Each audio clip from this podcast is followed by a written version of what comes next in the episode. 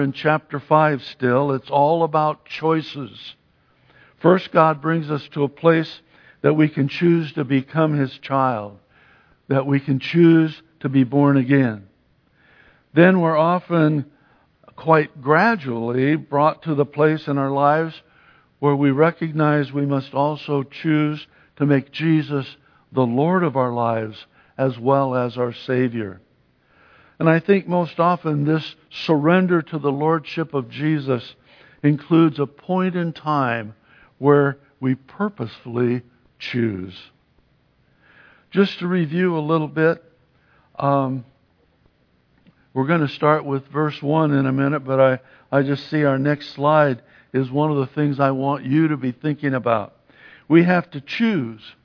Either I'm a new covenant person who walks by faith, or I'm wedded to the law and I depend on me. We all need to shift gears from the law, from human achievement. We need to shift those gears to grace, to salvation and victory at Christ's expense alone. So shift gears, Paul says, and stand fast.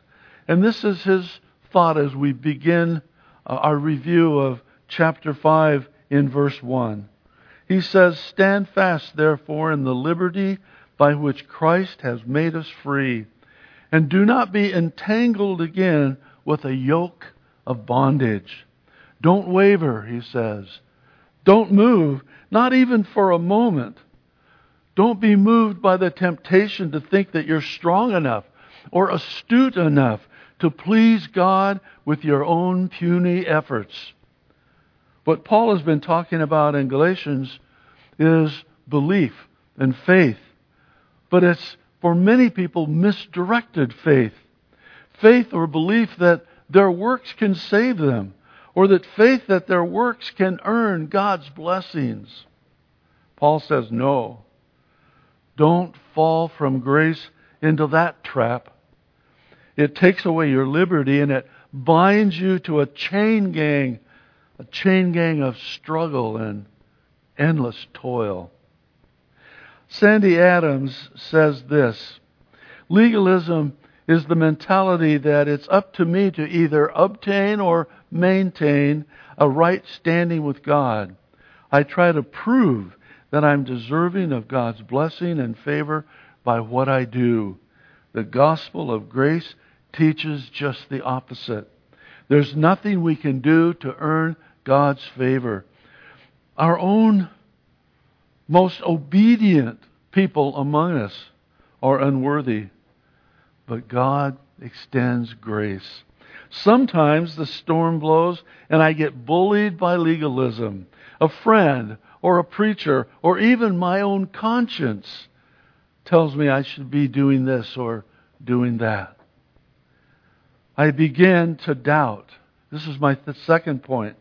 I begin to doubt the sufficiency of Christ. Then I add a few good works just to be on the safe side.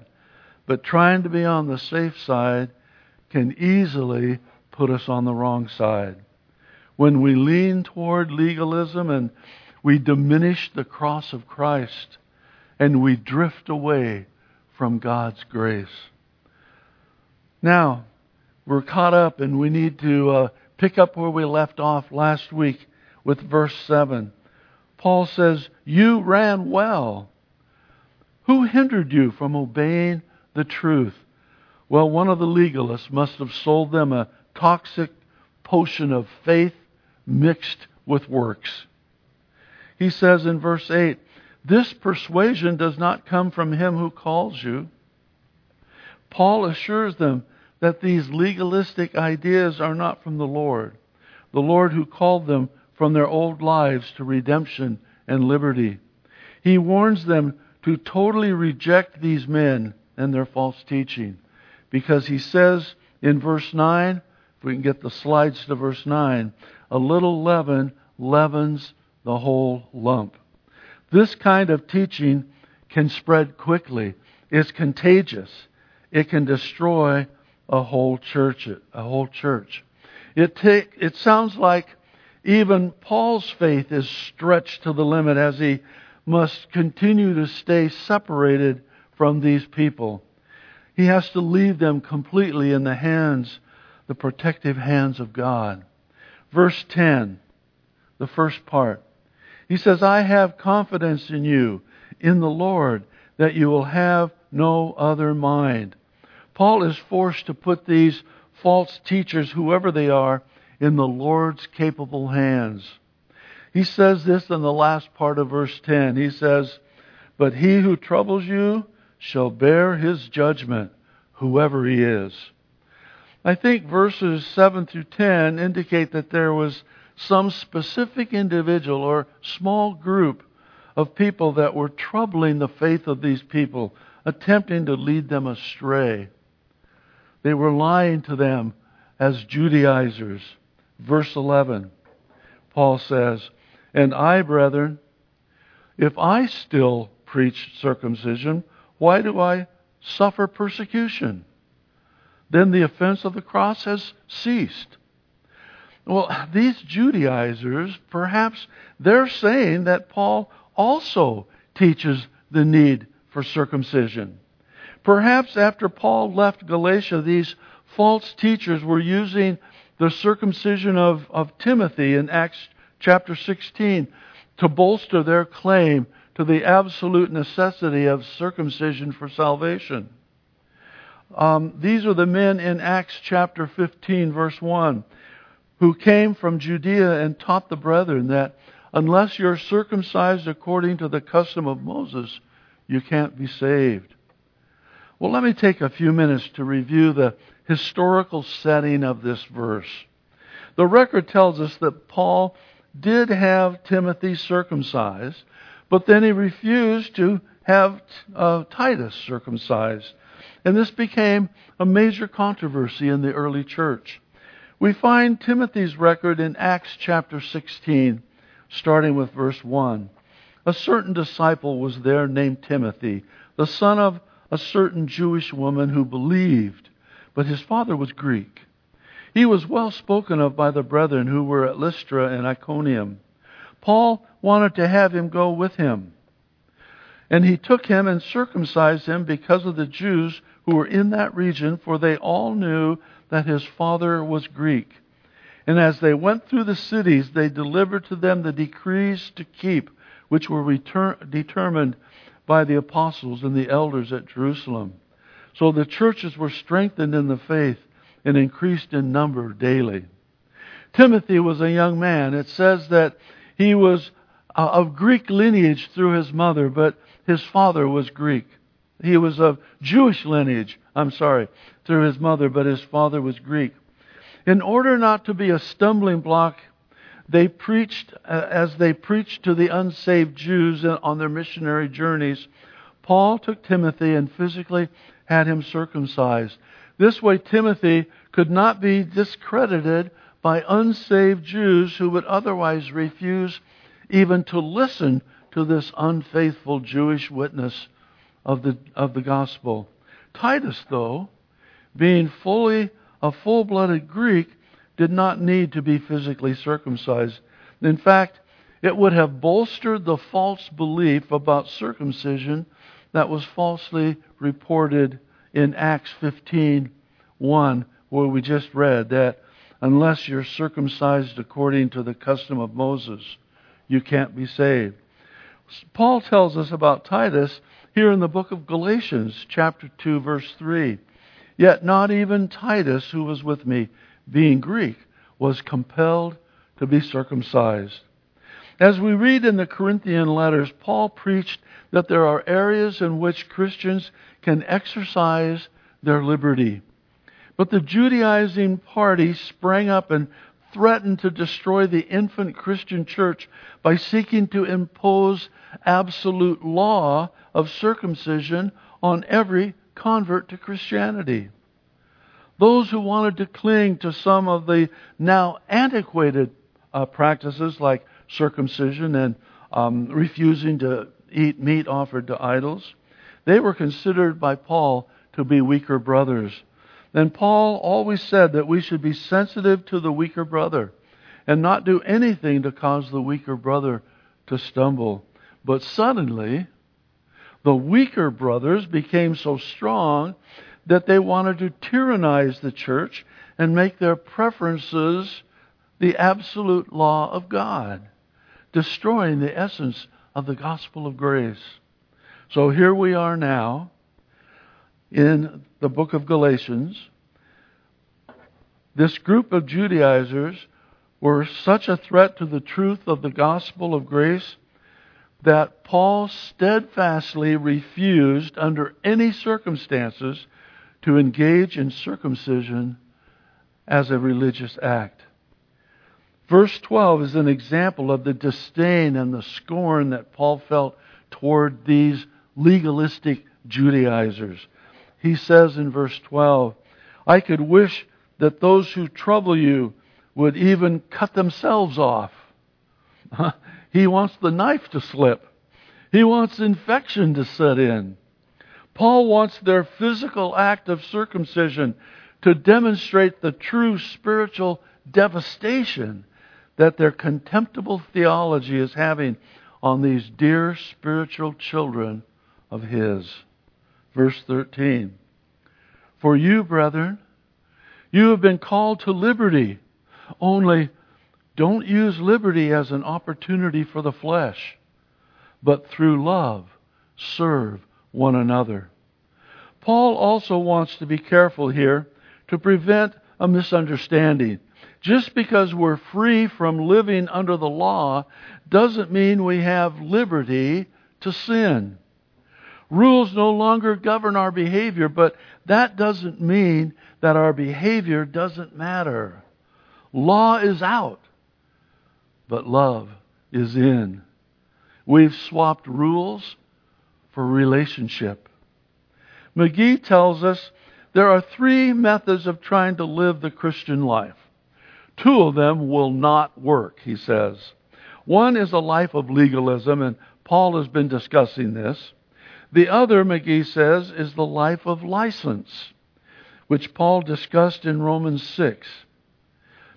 Paul asked after, he said, after we are saved by grace, can we live in sin? And Paul's answer is, God forbid. You can't live in sin and be a Christian.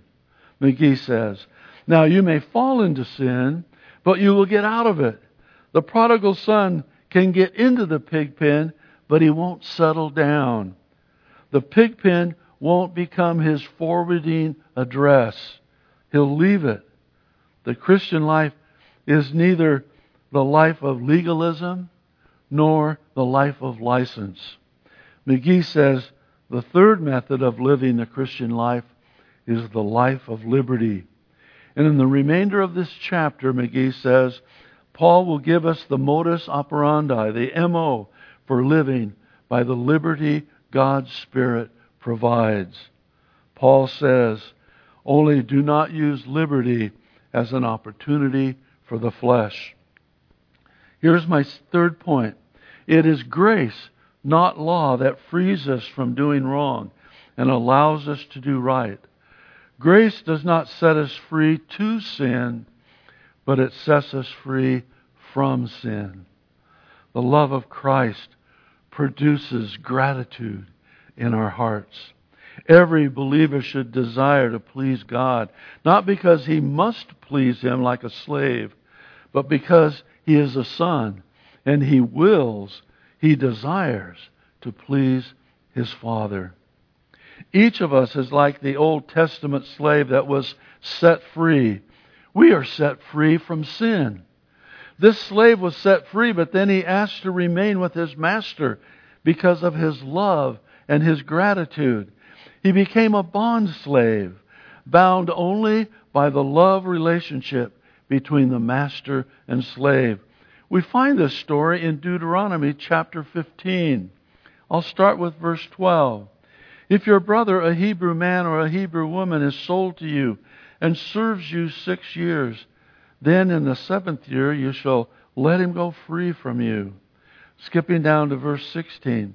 And if it happens that he says to you, I will not go away from you, because he loves you in your house, since he prospers with you, then you shall take an awl and thrust it through his ear to the door. And he shall be your servant forever. Well, this is our kind of liberty in Christ. I am set free from the grip of sin, the grip that my old self has on me. Free to choose to love the Lord. Free to have a love relationship with Jesus, my Savior. My fourth point we do what God wants, not because we fear to do otherwise like an enemy, but because we want to do it. For Jesus is my dearest friend. God is the one who loves me. I serve him not because of pressure from without, such as the law, but because of a great principle of gratitude within. We serve God because we love him. The Lord Jesus said that to his disciples. He said, If you love me, keep my commandments. The whole basis of obedience is a love relationship to Jesus. The law can't produce this kind of, of um, love or goodness. The law produces a negative goodness. I don't do this or I don't do that. All legal systems produce only negative goodness. They never rise to the sphere of positive goodness where one does things to please God for the very love of pleasing God. The Lord wants us to serve Him with that kind of basis. In verse 13, Paul continues to remind us that the Spirit's liberty motivates us and enables us to live out the true mark of every believer the love for one another. Verse 13 ends with, But through love, serve one another. Jesus said it in John 13, verse 34. A new commandment I give to you, that you love one another as I have loved you, that you also love one another. By this all will know that you are my disciples, if you have love for one another. It's interesting, both in John 13 and here in Galatians 5, the Greek word for love that's used is the Greek word agape, the highest form of love. Agape is far beyond, far greater, far purer, the highest form of love than phileo. You see, phileo, that's the greatest form of friendship. Agape love is God's love, an unmerited, unselfish love of mercy and grace toward others. This is why Paul is led by the Spirit to say in verse 14, For all the law is fulfilled in one word, even in this, you shall love your neighbor as yourself. Agape love fulfills the law because it always seeks God's best for everyone in every situation. Verse 15. But if you bite and devour one another, beware lest you be consumed by one another. Well, in verse 15, Paul is simply describing two or more people who are at that moment walking in the flesh snipping at each other with gossip, and taking a bite out of someone's reputation. Agape love requires the work of God's Spirit because only the Spirit can produce God's kind of love in our lives. So Paul can say in verse 16, I say then, walk in the Spirit, and you shall not fulfill the lusts of the flesh. And how do you overcome a lifestyle of selfish gratification? Some say the answer is willpower, or power of positive thinking, or self discipline. But the answer is much simpler.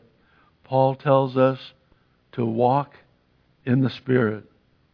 My fifth thing I want you to focus on it is the indwelling Spirit of God that empowers and sets in motion a life of godliness in each of us. Paul pinpoints two approaches to life. Either you see yourself in Christ or apart from Christ. Either your world revolves around Jesus or it revolves around yourself. Either you're relishing the grace of God or you're relying on your own grit. Get caught up in Jesus. Walk in the influence of the Holy Spirit, and you will lose interest in fleshly desires. It's interesting that Paul doesn't say to live in the Spirit, but to walk in the Spirit. When we're born again, we're made spiritually alive. But we all, like newborn babes, must still learn how to walk. My sixth point I want us to focus on walking in the Spirit symbolizes a step by step progression. I call it a journey, and a journey where I haven't arrived yet. It asks the question Am I following Jesus today? It's a journey, one step at a time. Each step requires balance. Am I leaning on Jesus? Go to that next slide. Each step requires deliberation. Am I choosing the Spirit's direction and strength? Proverbs 3 5 and 6 says, Trust in the Lord with all your heart.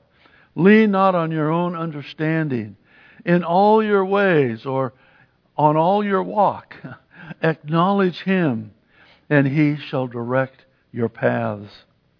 Each step moves me forward or backward. Many times it's two steps forward and one step back. Verse 17 For the flesh lusts against the Spirit, and the Spirit against the flesh. And these are contrary to one another, so that you do not do the things that you wish. The Berean Study Bible puts it this way For the flesh craves what is contrary to the Spirit. The contemporary English Bible says, The Spirit and your desires are enemies of each other. We all have two natures, the old and the new. That's what Paul was describing in Romans chapter 7. He himself experienced the turmoil of two natures. Perhaps the most explicit description of these two natures is that the flesh wars against the spirit, and the spirit wars against the flesh. Therefore, we cannot do the things that we would like to do. When the flesh is in control, the spirit does not have the, the, the right to do those things in our lives. They are contrary, they're at war with each other. The Spirit can stop my old desire from surging to the surface and causing me trouble. But my flesh can also block the love and gratitude my new nature wants to express. Have you experienced this in your life? I certainly have. There's a song that we sing entitled Come Thou Fount by uh, Robert Robinson. It goes like this Come, thou fount of every blessing, tune my heart to sing thy grace. Streams of mercy never ceasing, call for songs of loudest praise. It's a wonderful hymn. It's one of my earliest favorites.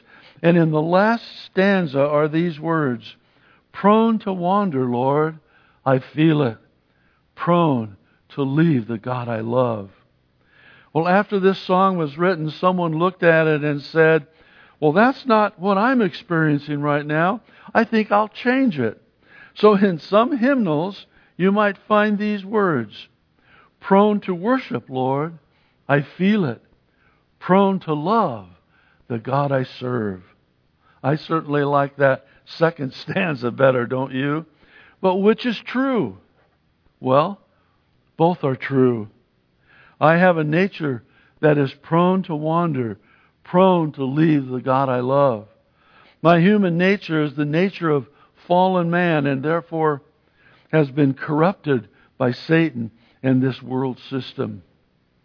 Well, I also have a new nature in Christ that is prone to worship the Lord. There are times when I'm riding along in my car and uh, alone, I say, and I just cry out loud, Oh Lord, how wonderful you are. I love you and I worship you. That's the expression of my new nature. My old nature never gets around to praising God or loving Him. Every believer has an old and a new nature. These two approaches to life produce predictable paths. Paul will list the works of the flesh, and then he'll list the fruit of the Spirit. The flesh, which is me apart from Christ, works. It's all up to me. But the Spirit inside me does His work, and the result is fruit. Verse 18 But if you are led by the Spirit, you are not under the law. Being under the law, the law always interacts with us when we're choosing to act contrary to the law. I used to tell some of the students that I was working with, I know exactly how you can stop your parents from ever making you clean your room again. Just keep it clean on your own. Let God's Spirit lead you. If you're led by the Spirit, you're not under the law. In verses 19 through 21, Paul makes clear what the works of the flesh are. He gives us a list of our natural, normal, human inclinations. I'm going to read this list from the Living Bible. Verse 19.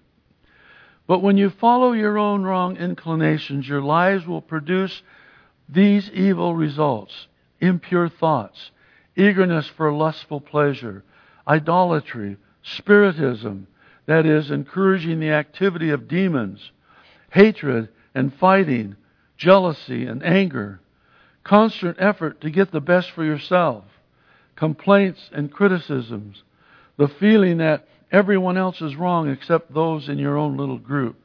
And there will be wrong doctrine, envy, murder, drunkenness, wild parties, and all that sort of thing.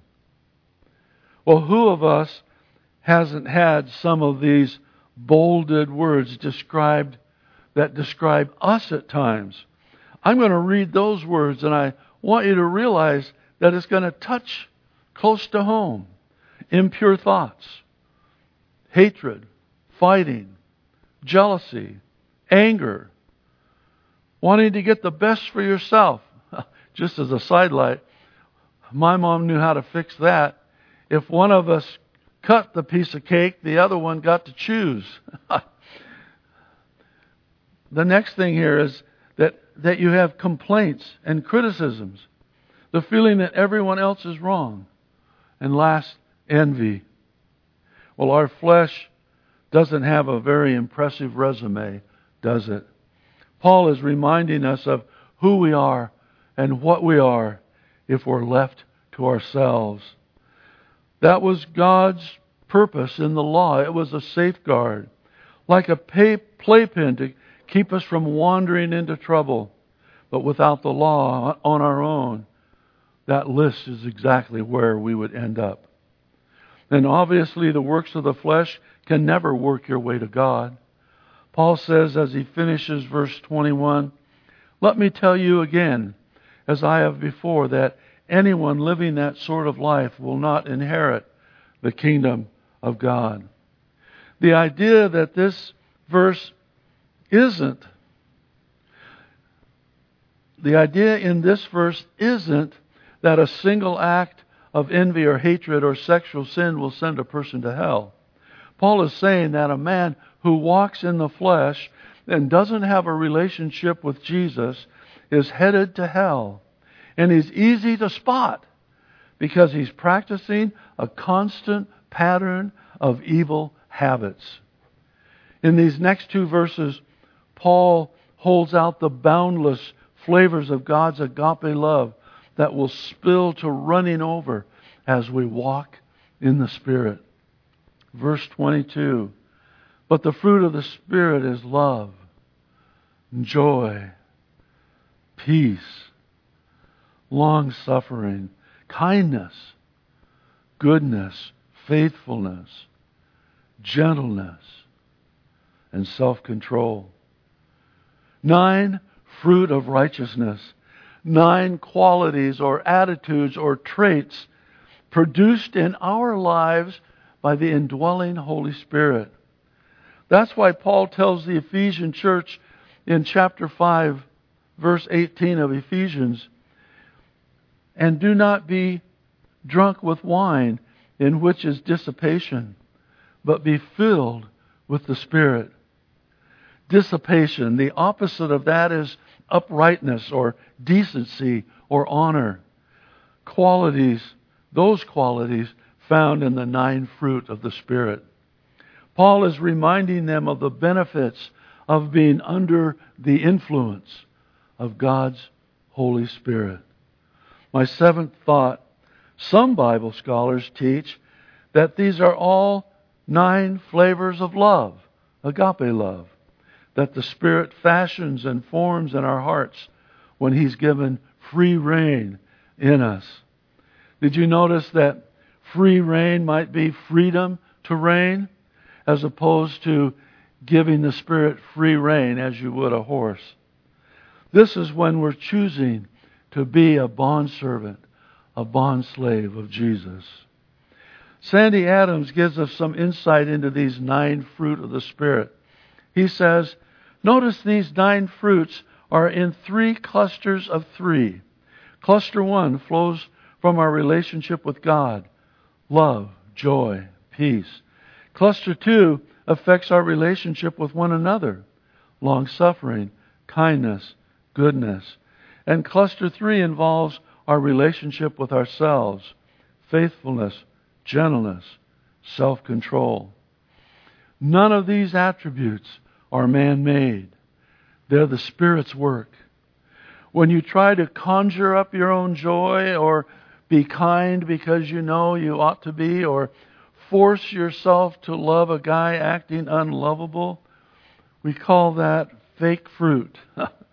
but if you trust the Holy Spirit to produce what you lack, He'll manufacture true genuine, juicy fruit.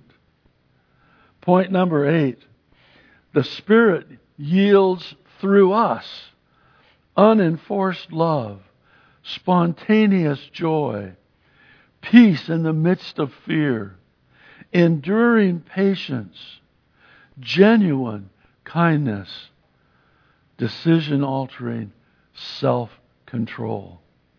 It's beautiful. Paul finishes this list to explain why he stated back in verse 18 if you're led of the Spirit, you're not under the law. Why you aren't under the law when these nine traits of righteousness are fully functioning in your life?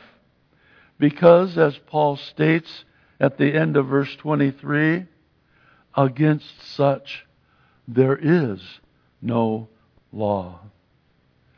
Paul goes on in verse 24 and 25 to explain how walking in the Spirit can become a life of living in the Spirit. Let's look carefully at these two verses. And those who are Christ's have crucified the flesh with its passions and desires. If we live in the Spirit, let us also walk in the Spirit. Verse 24 says, And those who are Christ's. First, I must truly belong to Jesus. He must be my Savior and my Lord. And then those who are Christ's have crucified the flesh with its passions and desires. Can you see this is speaking in the past tense? We who belong to Christ have already been crucified, said Paul. Not should be, not better be, but have crucified. The work is done. Since I belong to Christ, my sin nature already died on the cross with Jesus. Therefore, the passions and desires, the anger, gossip, and temptations, those that used to dominate me no longer have control over me if I simply acknowledge that I've already been crucified with Christ. It's an act of faith on my part. It's a conscious choice that I make by faith to reckon or acknowledge or consider myself crucified, dead to sin each day, each moment, saying, By faith, Lord, today, right now, I live this moment for you.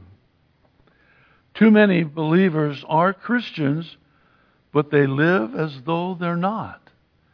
They trust only in their own strength.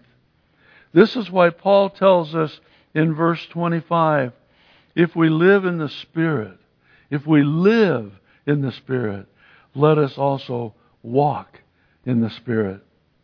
Jon Courson puts it this way Walking in the Spirit simply means doing what the Lord tells you to do moment by moment. Whether it's making a phone call to someone in need of encouragement, getting away for five minutes to pray, or chopping wood for someone in need. It's also the most impacting, exciting, unpredictable life there is. It becomes my lifestyle, my way of life. I belong to Jesus. I choose to be his bond servant. And I think humility must be at the core because Paul ends the chapter on this note. Verse 26 Let us not become conceited, provoking one another, envying one another. And here's my last point to focus on. Most often, it is a form of conceit or pride that stands in the way of God's Spirit. McGee talks about our pride, that the cross makes many demands on our pride in many different ways. Here's what he says Actually, the cross of Christ is an offense to all that man prides himself in. It is an offense to his morality because it tells him his work cannot justify him. It is an offense to his philosophy because its appeal is to faith and not to reason. It is an offense to his will because it calls for an unconditional surrender. And it is an offense to his pride because it shows the exceeding sinfulness of the human heart. The cross is an offense to human pride. If we choose to surrender to the Lordship of Jesus, our old nature, our flesh, takes offense in all the ways that Dr. McGee has pointed out. But to walk in the Spirit is nothing less than that. Each step under the influence of the Spirit is a step away from self, away from our pride. Each time I nourish the inner spirit, I am starving my inner flesh, myself. This is our continual and constant choice we make at each step as we choose to walk in the Spirit, as we choose to walk in fellowship with our Lord. God bless you. Let's pray. Lord Jesus, thank you for your word. Thank you for your Spirit, the Helper. Thank you, Lord Jesus, that He indwells each of us. That you, by your Spirit, the Holy Spirit, indwell our hearts, indwell our minds and our bodies. Lord, thank you. Thank you for the power, the dunamis of the Spirit of God to live for you. We pray in Jesus' name. Amen.